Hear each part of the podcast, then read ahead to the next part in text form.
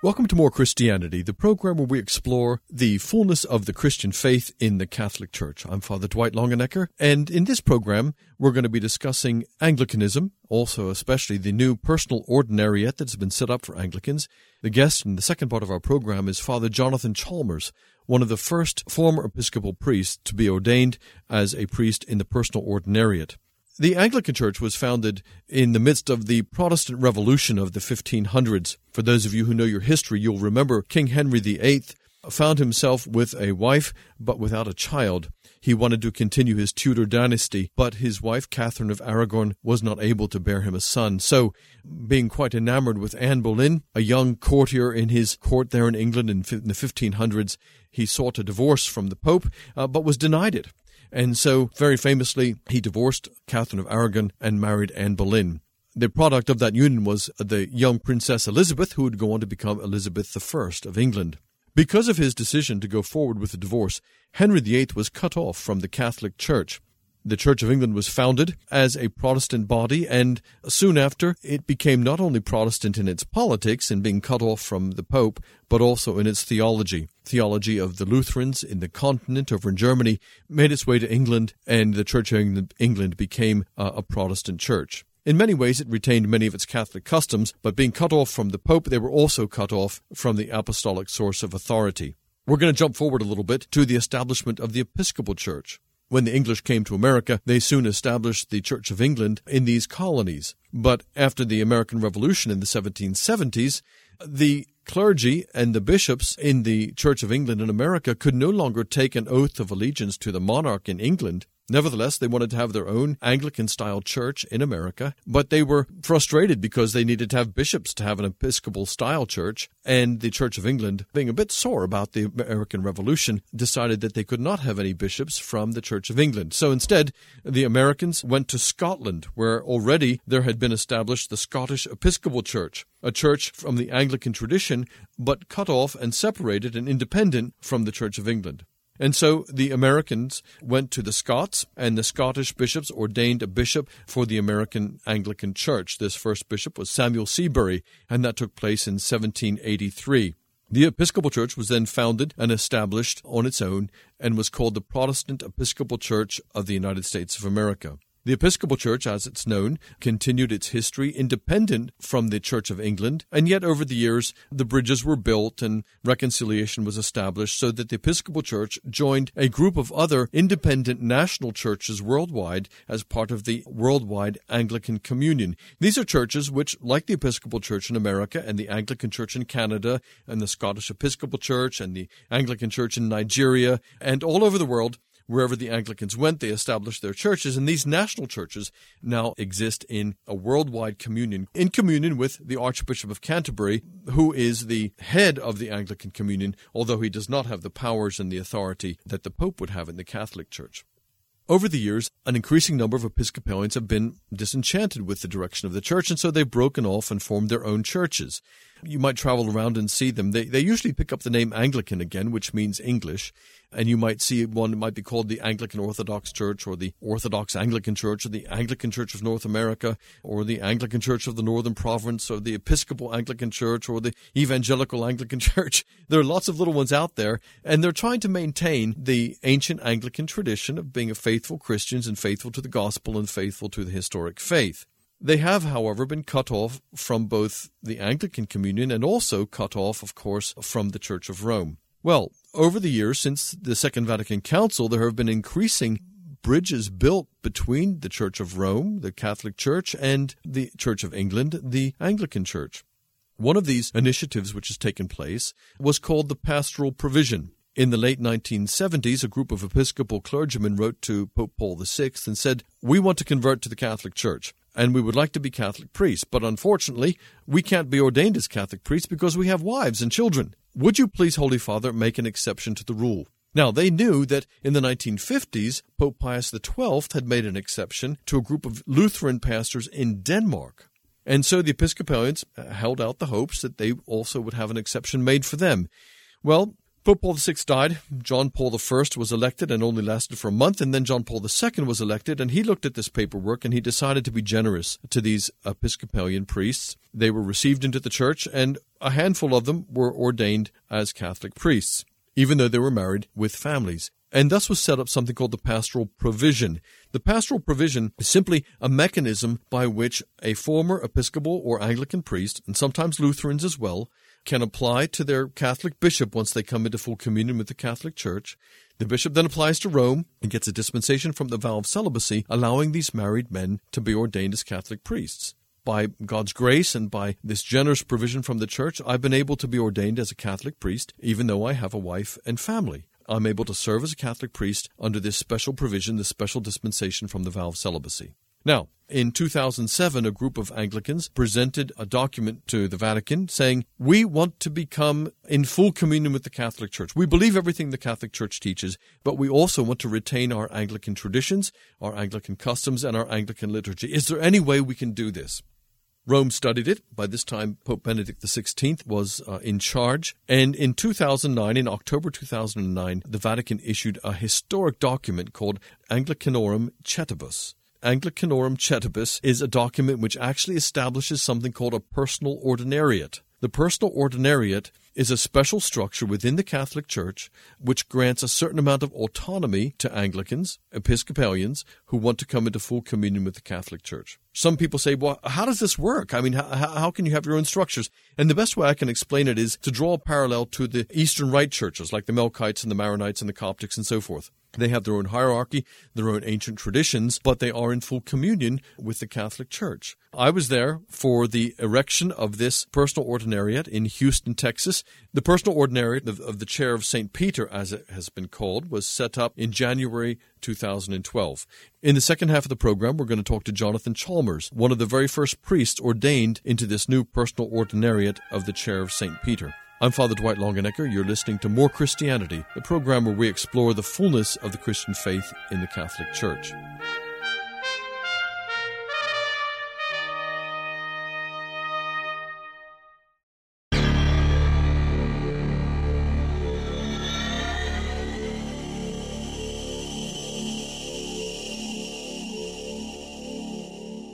Before we continue with the program, I'd like to share with you one of the books I've written. Catholicism Pure and Simple is just that. It introduces people to the Catholic faith using simple language and goes step by step through the reason Jesus Christ came into the world, the Holy Spirit, the foundation of the church, the sacraments, the life of prayer, and the, and the life of being a Catholic. I wrote Catholicism Pure and Simple in order to share the Catholic faith with people who need to be evangelized.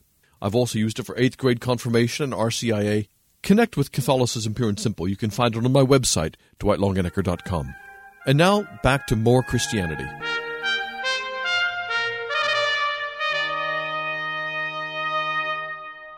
Welcome back to More Christianity. I'm Father Dwight Longenecker, and this week we have a very special convert with us.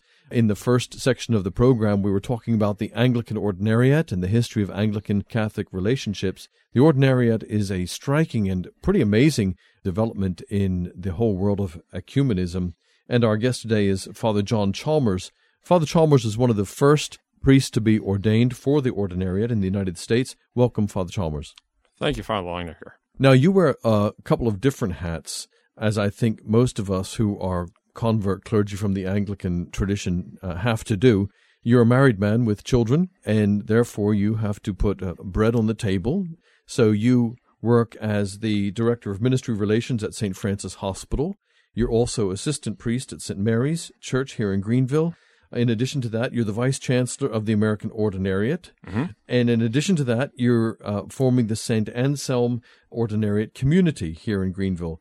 Can you tell us what other jobs you have? I suspect that other than being a supply priest in the Diocese of Charleston, uh, that that's a pretty categorical list. That covers it. The St. Anselm Ordinariate community. Who is St. Anselm? St. Anselm was a was an Archbishop of Canterbury in the medieval times. He was the uh, is understood as the uh, founder of the scholastic movement, and particularly coined a phrase that we're particularly fond of: of faith-seeking understanding. And so, uh, Saint Anselm is the patron of this new ordinariate community here in Greenville. Now, the ordinariate is of great interest to those of us who are converts from the Anglican tradition, like myself, but also uh, a lot of Catholics are very interested in the ordinariate community as well. Tell us here in the United States, who is the ordinary and how is he different from a bishop? Well, the ordinary is named Monsignor Jeffrey Steenson. He was appointed as the ordinary by the Holy Father um, on January 1 of this year when the ordinariate was erected. He differs from a typical bishop, although the Apostolic Constitution says that the ordinariate is juridically comparable to a diocese. Our ordinary is not a bishop, mainly because he's a married man. Right. So he, he functions in a way like a bishop. He has pastoral oversight for this group, which is like a, a non geographical diocese or at least if it isn't non-geographical, it's it's hugely geographical. I've heard Monsignor Steenson himself say that his diocese, as it were, uh, stretches from the Arctic Circle to the Rio Grande. Yes, it does. yes, it does. It is certainly one of the larger geographic territories to be found in the Catholic Church. It is both simultaneously a small entity in terms of people and a vast entity in terms of square miles. And Monsignor Steenson is a former Episcopal bishop. Is that correct? That's correct. He is a um, he is both a patristic scholar as you did, your work at Oxford, and also the former bishop of the Episcopal Diocese of the Rio Grande. And now he is uh, working as the first ordinary of the ordinariate in the United States. What's the full name of the ordinariate? It is the personal ordinariate of the Chair of St. Peter. Now, I heard in some sort of coffee table talk about all of this that the ordinariate Catholics are not really supposed to refer to themselves as Anglicans. Is that correct? we work very hard to remind everybody that members of the ordinariate are Catholics. And so they may refer to themselves as Anglican Use Catholics, referring to our particular patrimony and our liturgy, but they are in every respect members of the, the Roman Catholic Church. So they don't really go around calling themselves Anglican Catholics or Anglo Catholics or Catholics who are Anglicans. They they drop the Anglican from their name pretty much. Pretty much, pretty much. It's it's it's an elemental part of our identity and part of the patrimony that the Holy Father has entrusted to us. However, those all of those titles, Anglo-Catholic, Anglicans, Anglicans who are of the Catholic tradition, Catholics who are of the Anglican tradition, all carry uh, more baggage mm-hmm. in, in, in broader Christianity than perhaps we're interested in carrying. So it's called the personal ordinariate of the chair of St. Peter. Of the chair of St. Peter. Now, yes. this is the American one. Yes. And there's one in England which is called the personal ordinariate of Our Lady of Walsingham. Of Walsingham, yes. Is, is there one in Australia? Yes, um, the personal ordinariate of the Southern Cross. The personal ordinariate. Of Our Lady of the Southern Cross. Our Lady of the Southern Cross. Yes. So there's three so far. There are three so far. Are, are, there plans for any others around the world? I'm afraid you might have to ask the Congregation for the Doctrine of Faith that question. Could we get them on the phone, do you think? Do you have the number? no, we don't. Good. But are, is there talk about having any others? Is perhaps a Canadian one or, or, or not? Our personal ordinariate, the Chair of St. Peter, that Monsignor Steenson heads, and I'm a member, includes Canada at the moment. The Canadian Conference of Catholic Bishops has recently approved the creation of a Canadian deanery mm-hmm. um, for our for this ordinariate. I'm not sure moving forward when there will be, if you'll pardon the pun, a critical mass in Canada that would well, allow or, or indicate the need for a for a separate ordinariate. This is Father Dwight Longenecker, and you're listening to More Christianity. My guest today is Father John Chalmers, a priest for the Ordinariate of the Chair of St. Peter. So we're coming up in January of the first anniversary of the of the erection of the personal Ordinariate of the Chair of St. Peter in the United States. There must have been a pretty many teething troubles so far. I, I think what listeners really want to know is what are the numbers like? I mean, are we seeing a a huge tsunami of Episcopalians and Anglicans coming into the Catholic Church? Is it more of a trickle? Uh, is it somewhere in between? Ah, that's an interesting question. I think we go with the notion that perhaps there's a um, steady, small stream. Mm-hmm. There are 21 priests currently within the ordinariate. There's a second class forming and will be starting by the end of this year. There are a number of communities, established communities, and new communities coming in, and we suspect that that's somewhere in the in the thousands rather than the tens of thousands of people. And these individual communities, presumably they have come into the ordinariate with nothing. priests are leaving their Episcopal church and their jobs and their pensions, leaving their salaries, leaving their rectory houses. The people themselves are also coming, leaving their beautiful churches behind mm-hmm. and finding the way forward. Is that correct? It's correct, but not complete. There's a wide variety of models for ways individuals and communities and groups of Anglicans and former Anglicans are joining the ordinariate. So, inasmuch as there are certainly those who are leaving all to come to the Catholic Church, there are also good examples. Recently, the Cathedral of the Incarnation in Orlando, that had been a continuing Anglican congregation, came bringing its building and its property and and really its structure into the ordinariate. Okay, we need to make a distinction here for our listeners who might not be aware of the complexities of the world of Anglicanism. First of all, the Anglican Communion, which exists of all the national churches in the world who are in communion with the Archbishop of Canterbury and with the Anglican Church in England. but there have over the years been a certain number of churches and, and breakaway groups, and we so these other little schismatic Anglican churches and Anglican denominations mm-hmm. will very often they, they do have their own property. They have their own church buildings and, and so forth, and so mm-hmm. they can they can come in. They can you're saying in. with their property with much a, more with much more ease than say an Episcopal yes, congregation. Yes. So these little breakaway schismatic churches are able to come into the ordinariate and bring their buildings, rectory houses, and so forth with them. But surely that isn't happening in the Episcopal Church. There's been a few examples of, of very gracious Episcopal bishops who have been supportive of their congregate, their parishes' moves to the ordinariate. One of them, most notably, is Mount Calvary in Baltimore. Listeners will also want to know about the details of the or- life in the ordinariate.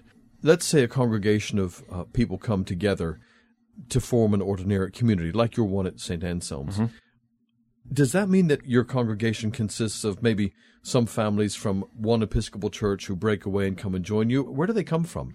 Well, particularly in Greenville, we have people joining us from a variety of Episcopal churches who are all convinced of the truth of Catholicism. We have a number of people who had previously converted to Catholicism from Anglicanism who are finding anew the beauties of the prayer book tradition and, and the music expression. And we have those who are simply attracted to us um, sort of from whole cloth, if you will. Okay, I'm going to throw you a little bit of a curveball here, just to be the devil's advocate, Father Chalmers.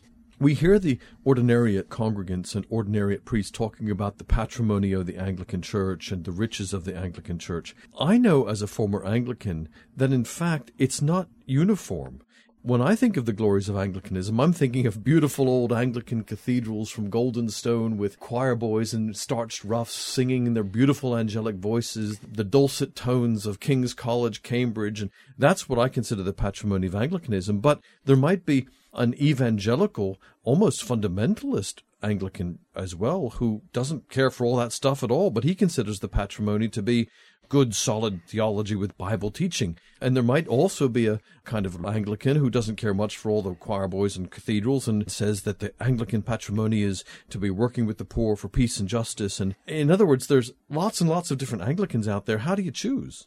Well, fortunately for us, we are actually not choosing, they are choosing us. The standard of faith to become a member of the ordinariate, to convert to the ordinariate, is the Catechism of the Catholic Church. And I think that certainly we understand the patrimony primarily in terms of the people who were formed within that tradition, who feel moved by their conscience to come to the Catholic Church. If they're looking for, you know, not necessarily yards of lace, but billowing incense and birettas, then certainly there are options for them in Greenville within the Catholic expression. At St. Anselm's, we strike a little bit more of a of a middle ground, if you will, mm-hmm. but none, still nonetheless use the Book of Divine Worship liturgy. So the Book of Divine Worship is the book of Anglican style Catholic worship, which has been sanctioned by the Vatican for the ordinariate to use. Yes, in the intervening time, it was actually created for um, Our Lady of the Atonement, right, in um, San Antonio mm-hmm. about 20 or 30, 25 years ago. Um, and so has been used in the pastoral provision parishes of the U.S. Church during the last several decades. The ordinariates themselves are in the process of creating a new expression of Anglican liturgy done under the auspices of the Congregation for Divine Worship in Rome. So if I go to mass at a at an ordinariate parish and I'm in a non-ordinariate, a non-Anglican Catholic, that fulfills my obligation, correct? It fulfills your obligation. You may be very puzzled, but it fulfills your obligation. And if I go, how much more different from the Novus Ordo, the ordinary Catholic Mass, is it going to be? Is it all Elizabethan language with words like, We do most heartily vouchsafe, O Lord, thy great mercies unto thee, and say things like that? Is... Well, you could certainly find that in, in the course of the liturgy. You may not find that at St. Anselm's per se. So, how different it is? Well, we tend to confuse people by putting the confession in the middle. We put the peace earlier before the Eucharistic prayer. And there's, um, there's a different set of introductory rites that are more in common with people formed within the Book of Common Prayer tradition than necessarily in the Roman Missal. This is Father Dwight Longenecker, and you're listening to More Christianity. My guest today is Father John Chalmers, a priest for the Ordinariate of the Chair of St. Peter. If we have an Anglican ordinariate, some critics will come back and say, why don't we have a Lutheran ordinariate or a Methodist ordinariate or a Presbyterian ordinariate? What's to stop all of these Protestants coming into our church and having their cake and eating it too? Now, what would you say to critics like that? Well, I would say that the Holy Father didn't create a Lutheran ordinariate or a Methodist ordinariate or or any number of other Protestant flavor of ordinariate. I think that the Holy Father has over the course of his academic career and certainly his time as a bishop cardinal and, and now pope had a understanding of ecumenism that valued the potential contributions of the Anglican tradition in a very special way. And I'd say also, of course, that it's important, particularly now that we're in the 50th anniversary bracket of Vatican II, to recall that throughout the Second Vatican Council documents, there's a differentiation between Protestant and Anglican. Right. And also, one of the things which excites me, which I really do think is exciting about the Ordinariate, is the idea that the Anglican tradition, the Anglican patrimony, part of that patrimony is that it was a bridge church for many of us from Protestantism hmm. into Catholicism, and that the Anglicans themselves have often seen themselves as being a bridge church and repudiating the term Protestant and saying, yes. we're not Protestant, right. okay? And Therefore, this unique situation for the Anglicans of being a bridge church, it's my hope and prayer that the ordinariate can mm-hmm. continue to be that bridge. I know, for instance, there's already a Lutheran group who I think are petitioning for admission mm-hmm. to, to, the ordinariate because they saw themselves as moving away from the Protestantism of their Lutheran tradition and moving towards Catholicism.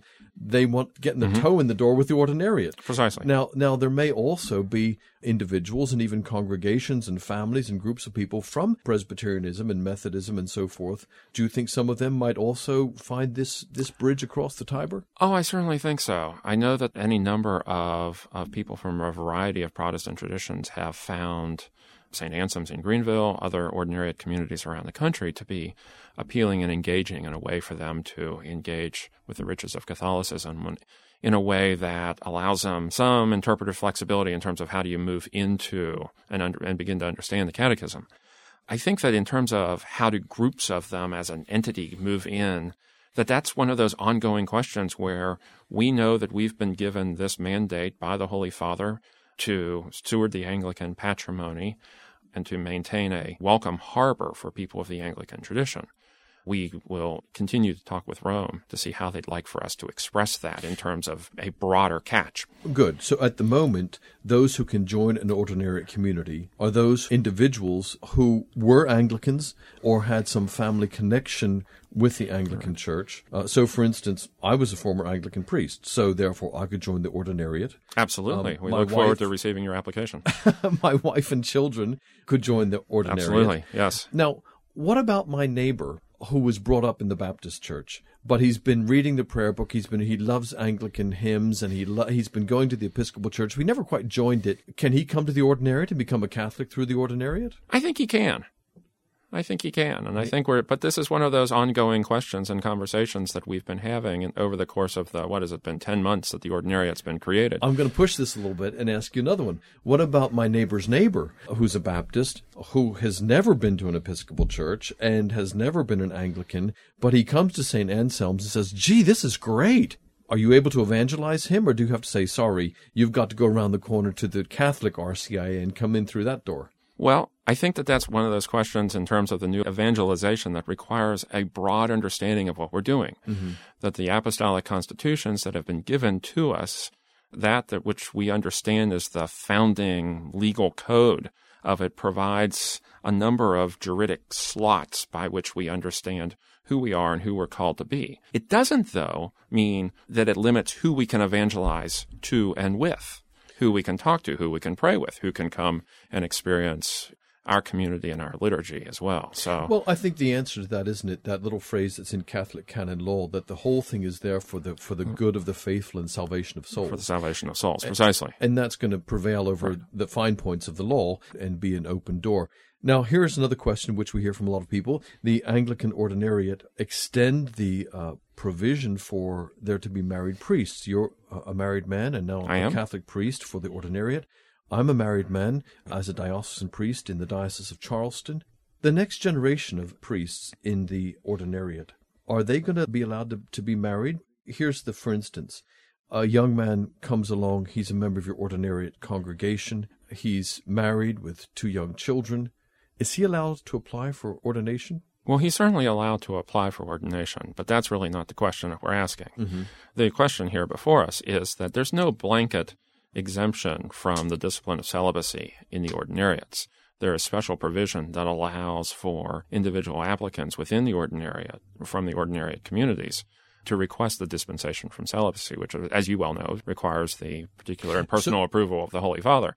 So, moving forward, if this hypothetical married young man comes forward, that's going to be an ongoing question. So, the default setting in the ordinariate is celibacy for priests but dispensations can be given for married men to be ordained. I'd say the default setting in the ordinariate is really the default setting for the Catholic Church, which is the discipline, the, the discipline of celibacy in the Western Church. Right. So but dispensations will be made for married men on a case by case basis, precisely within the ordinariate. Right. We don't see a time limit in the in the Apostolic Constitution, though. But we again we don't get to make that call. That's made in Rome. Right. And you know what is running through the minds of an awful lot of Catholic men out there. Hey, I'm a married man. I've always wanted to be a priest. Maybe I could jump in and join the ordinariate and come in that way and be ordained. I think not. Part of the requirements in order to receive dispensation from celibacy is that you need never to have been Catholic. Right. Well, my guest today is Father John Chalmers, one of the first priests to be ordained for the ordinariate of the Chair of St. Peter here in the United States of America. Father Chalmers, thank you for joining us today. It's been a wealth of information. We've learned an awful lot, and may God continue to bless the ordinariate community here in Greenville and across the nation and across the world. And as we say goodbye, could I ask you, please, Father Chalmers, give our listeners your blessing? Well, certainly. Perhaps we can use one from the Book of Divine Worship. May the peace of God, which passes all understanding, keep your hearts and minds in the knowledge and the love of God and of His Son, Jesus Christ our Lord, and the blessing of God Almighty, the Father, the Son, and the Holy Spirit be upon you and remain with you always. Amen. More Christianity explores the fullness of the Christian faith in the Catholic Church and comes to you from the WCKI studios in upstate South Carolina. Tune in every week for Father Dwight Longenecker's perspectives on Catholic culture, social issues, saints, converts, and the supernatural aspects of the Catholic faith. For more about Father Longenecker's work, his website is dwightlongenecker.com.